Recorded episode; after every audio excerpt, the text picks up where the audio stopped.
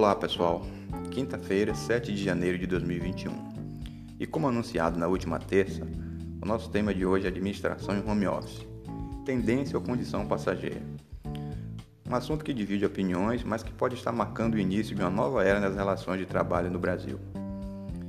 Bem antes da pandemia do novo coronavírus, o trabalho em regime de home office já era uma realidade comum para alguns trabalhadores com a diferença de que esses, em sua maioria, eram autônomos e ou profissionais liberais.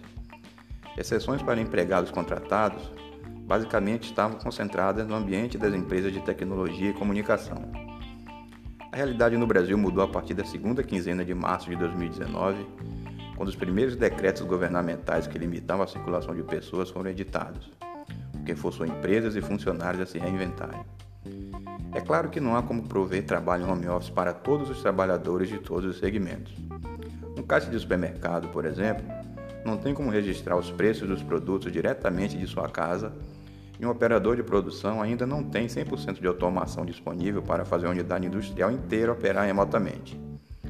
Nesse sentido, as empresas buscaram otimizar ao máximo as possibilidades de quem realizava o trabalho nos escritórios para que passasse a elaborar em suas próprias residências que garantia a manutenção de empregos e a mínima produtividade necessária para o prosseguimento de muitos negócios. Cabe aqui uma citação à mineradora Vale, que colocou 22% dos seus quase 75 mil empregados em trabalho remoto, aproximadamente 16.500 pessoas trabalhando de casa, um número bem expressivo. Basicamente, todas as grandes empresas seguiram essa linha, de colocar algo em torno de um quinto dos seus efetivos em teletrabalho. De todas as profissões existentes, talvez a que tenha tido o maior contingente migrando para o home office foi a de administrador, devido às características de execução das atividades desenvolvidas pelos diversos cargos administrativos. Tecnologias foram ainda mais incorporadas aos já existentes sistemas, provedores e dispositivos de comunicação. E não obstante o desemprego causado inicialmente pela queda abrupta de demanda, organizações e pessoas rapidamente se adaptaram à nova realidade e meses depois, um dos temas mais comentados entre os assuntos de carreira era o da permanência contínua no home office, a volta em tempo integral para o escritório ou a adoção de um modelo híbrido para quando a pandemia passar. Acredito que ainda é cedo para inferirmos algum modelo, se é que algum irá. Tudo dependerá da lei de oferta e demanda, do tamanho de cada negócio e da produtividade de cada empregado na comparação entre o trabalho presencial e o remoto, só para citar algumas condicionantes. Em princípio, muitas empresas deverão adotar o modelo híbrido, alternando a realização de trabalho em metade da jornada semanal nos escritórios e alguns dias em casa. Mas a economia e o mercado de trabalho não são agentes estáticos, pelo contrário, são bem dinâmicos. Se houver uma forte expansão econômica pós-pandemia, a oferta de empregos consequentemente aumentará e novos negócios serão abertos. Neste caso, com ênfase destacada para o trabalho presencial e, nesse sentido, surgirão oportunidades para melhores salários e benefícios. É natural comparação entre remuneração e qualidade de vida. Certamente as pessoas irão optar por aquilo que seja a prioridade do momento. O trabalho em home office ainda gera dúvidas.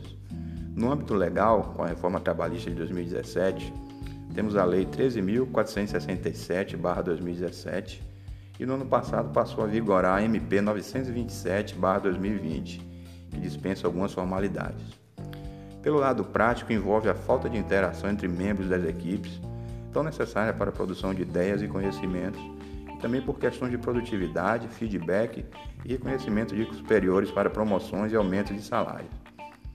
Se eu tivesse que apostar em uma tendência, considerando o cenário sem pandemia, diria que o modelo híbrido irá vigorar por alguns meses, dada a adaptação desenvolvida ao escritório e ao home office. Porém, perderá força com o passar do tempo na medida em que empresas comecem a perceber que estão perdendo seus principais talentos para concorrentes que estejam adotando o modelo presencial e oferecendo um melhor pacote de vantagens financeiras para atrair e obter seus melhores quadros.